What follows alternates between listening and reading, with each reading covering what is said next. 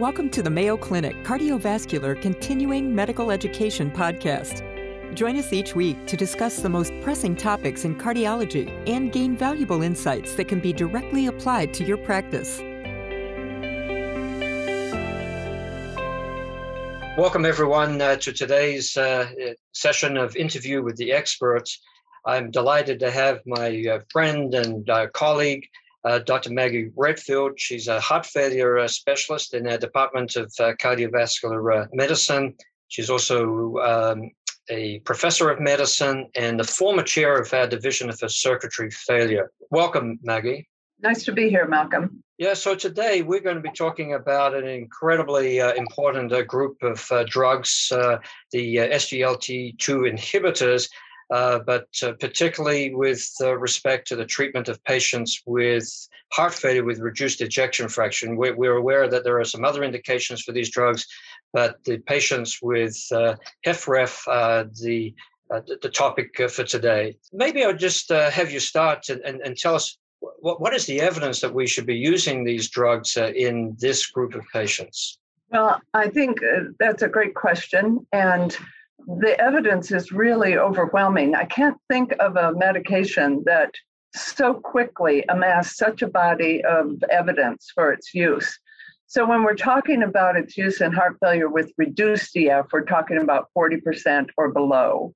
First and foremost, we know that these this class of drugs prevent heart failure with empagliflozin, canagliflozin, dapagliflozin in diabetics. Three huge trials in diabetics, most without heart failure. 90% didn't have heart failure. Just high risk diabetics. Use of these drugs produced a consistent, I mean, it was almost identical in each of those three trials reduction in incidence of heart failure. Over 35,000 patients in these three trials, and it was highly significant reduction in new heart failure. And we got a lot of information about safety of these drugs and tolerance of those drugs from those prevention trials. Then, of course, now we have three trials presented within a year, essentially, three trials in heart failure and reduced ejection fraction. And these three trials, two of them enrolled both diabetics and non diabetics. That's the DAPA HF trial with dapagliflozin and the Emperor Reduced trial with empagliflozin. And then there was the soloist worsening heart failure, which was with sotagliflozin, which is actually an SGLT1 and 2 inhibitor. And that one was in hospitalized heart failure patients with diabetes. So, three trials and a big meta analysis of all three of these trials published in the European Journal of Heart Failure. And what those three trials showed was, again, incredibly consistent findings of reduction in the primary endpoints of heart failure hospitalizations or cardiovascular death. It was a very dramatic reduction and also analyzed each component of the primary endpoint and showed that it reduced hospitalizations, reduced cardiovascular death, and very, very importantly, reduced all cause mortality with these agents. Now, in these trials, you had to have systolic heart failure. As I said, could be diabetic or non diabetic, had to have an EF less than or equal to 40%, had to have a GFR of above 30, and all three trials had an NT-proBNP entry criteria that they had to be above about 600 in sinus rhythm, above about 900 in AFib. And you had to have a blood pressure of around 95 to 100 to get in. And again, very consistent findings.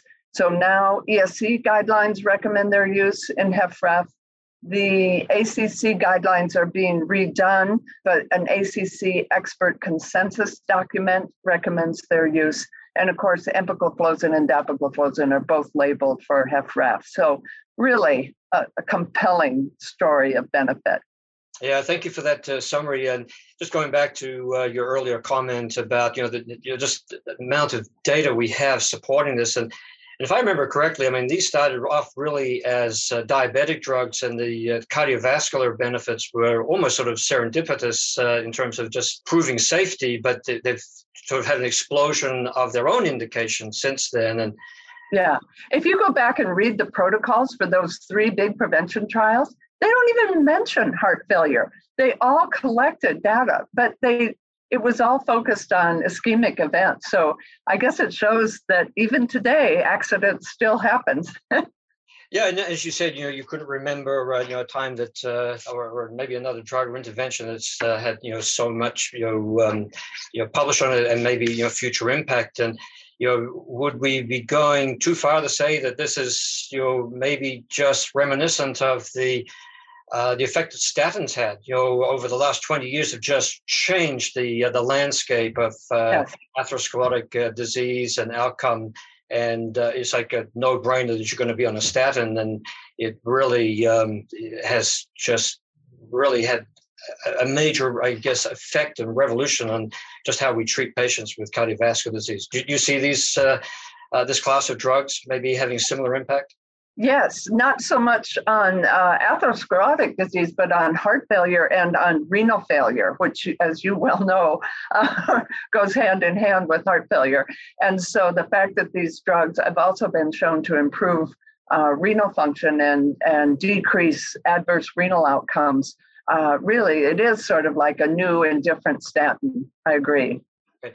Well, know, I mean, I think our listeners are going to be very interested in, you know, uh, how do you start this, uh, you know, uh, medication? But before we do that, maybe just very briefly, I mean, who are the patients that we would not consider uh, this? And, and hopefully this is a relatively small group, but right. maybe just dispense with that very quickly what we're always afraid of in heart failure is are we going to drop the blood pressure? And these medications have very little impact on blood pressure. So you don't have to worry so much about that. Although the trials had an entry criteria of 95 to 100. Most people would probably maybe go down to 90. They obviously cause loss of glucose, which produces an osmotic diuresis and sodium in the urine. And most of the patients in the trials were fairly well compensated. So patients can get dehydrated on these. So you got to make sure they have adequate fluid intake. And then we check a set of electrolytes within two weeks of initiating them. Not for use in type 1s, not for use in type 2s with a history of DKA. You have to have the GFR above 30. And the two things that come up are UTIs because you're losing sugar in your urine, so it makes it a better culture media. Um, so, you know, elderly women with a lot of urinary tract infections, you got to be very careful with them and stay on top of it. And then there's this really rare necrotizing perineal fasciitis that can happen, but it's super rare, less than 1%. And it wasn't significantly different in, in these cardiovascular trials in placebo versus SGLT2 inhibitor treated patients. So that's the main thing, not type 1, adequate renal function, and talk about the perineal and the urine uh, fasciitis and the urinary tract infections. Make sure your patients are looking out for that.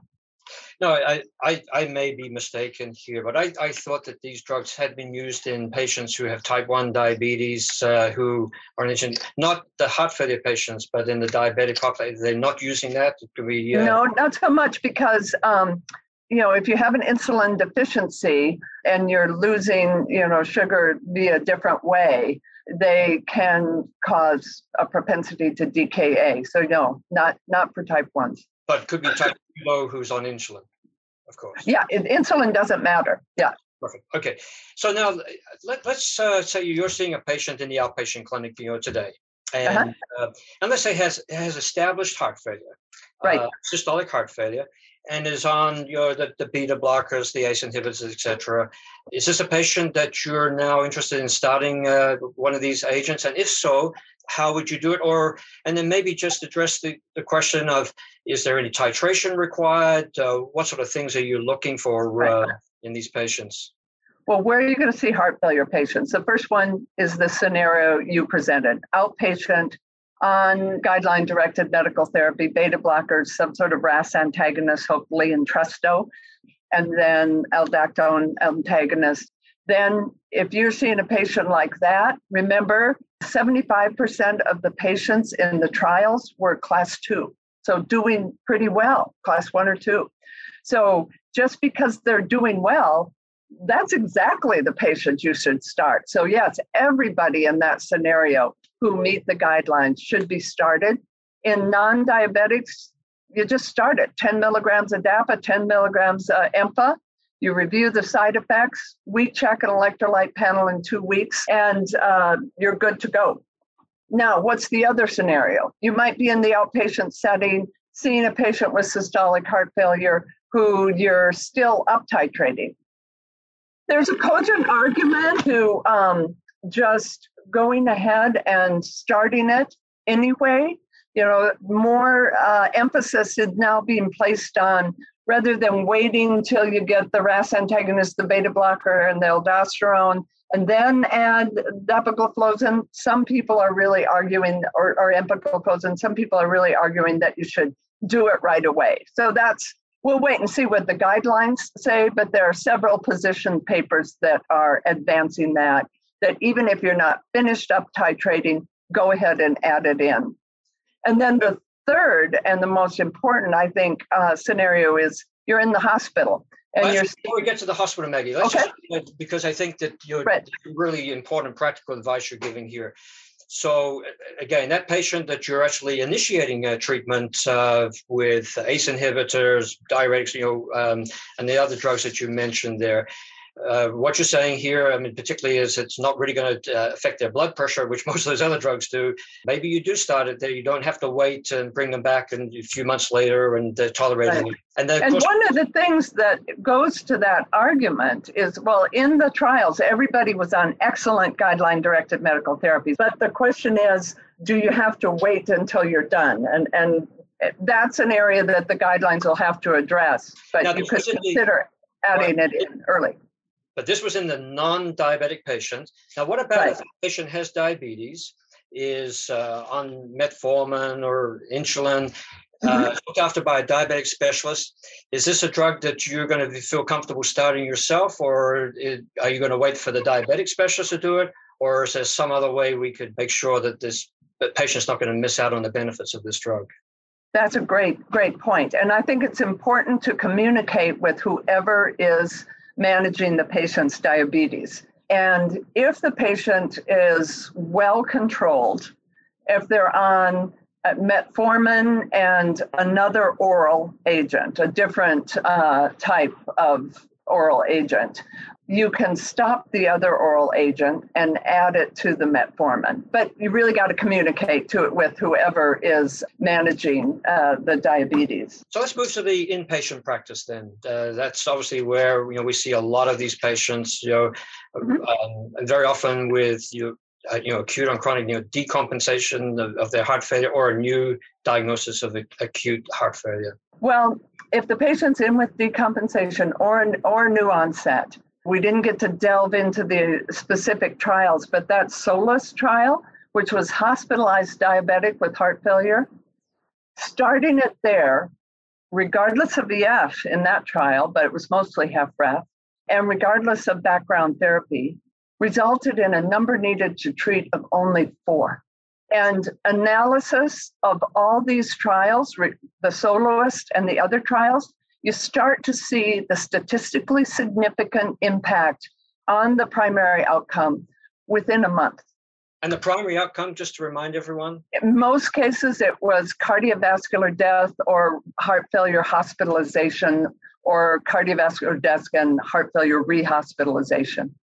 So, you know, therapeutic inertia is something really to avoid here because the effects come on fast and a very small number needed to treat. And it's the people who are in the hospital who are obviously at the highest risk of rehospitalization. So, you know, we're really working hard and it is difficult because you don't know if the patient's insurance will pay for it. So you got to write a prescription for them, have them, you know, contact the pharmacist at their filling pharmacy and see what their copay is and see if they can be afford to be on it because that's really a window of opportunity to have the biggest impact. Do you see um, your continued hesitation then among cardiologists in prescribing these drugs? And, and what can we do to overcome that uh, therapeutic inertia as you uh, yes.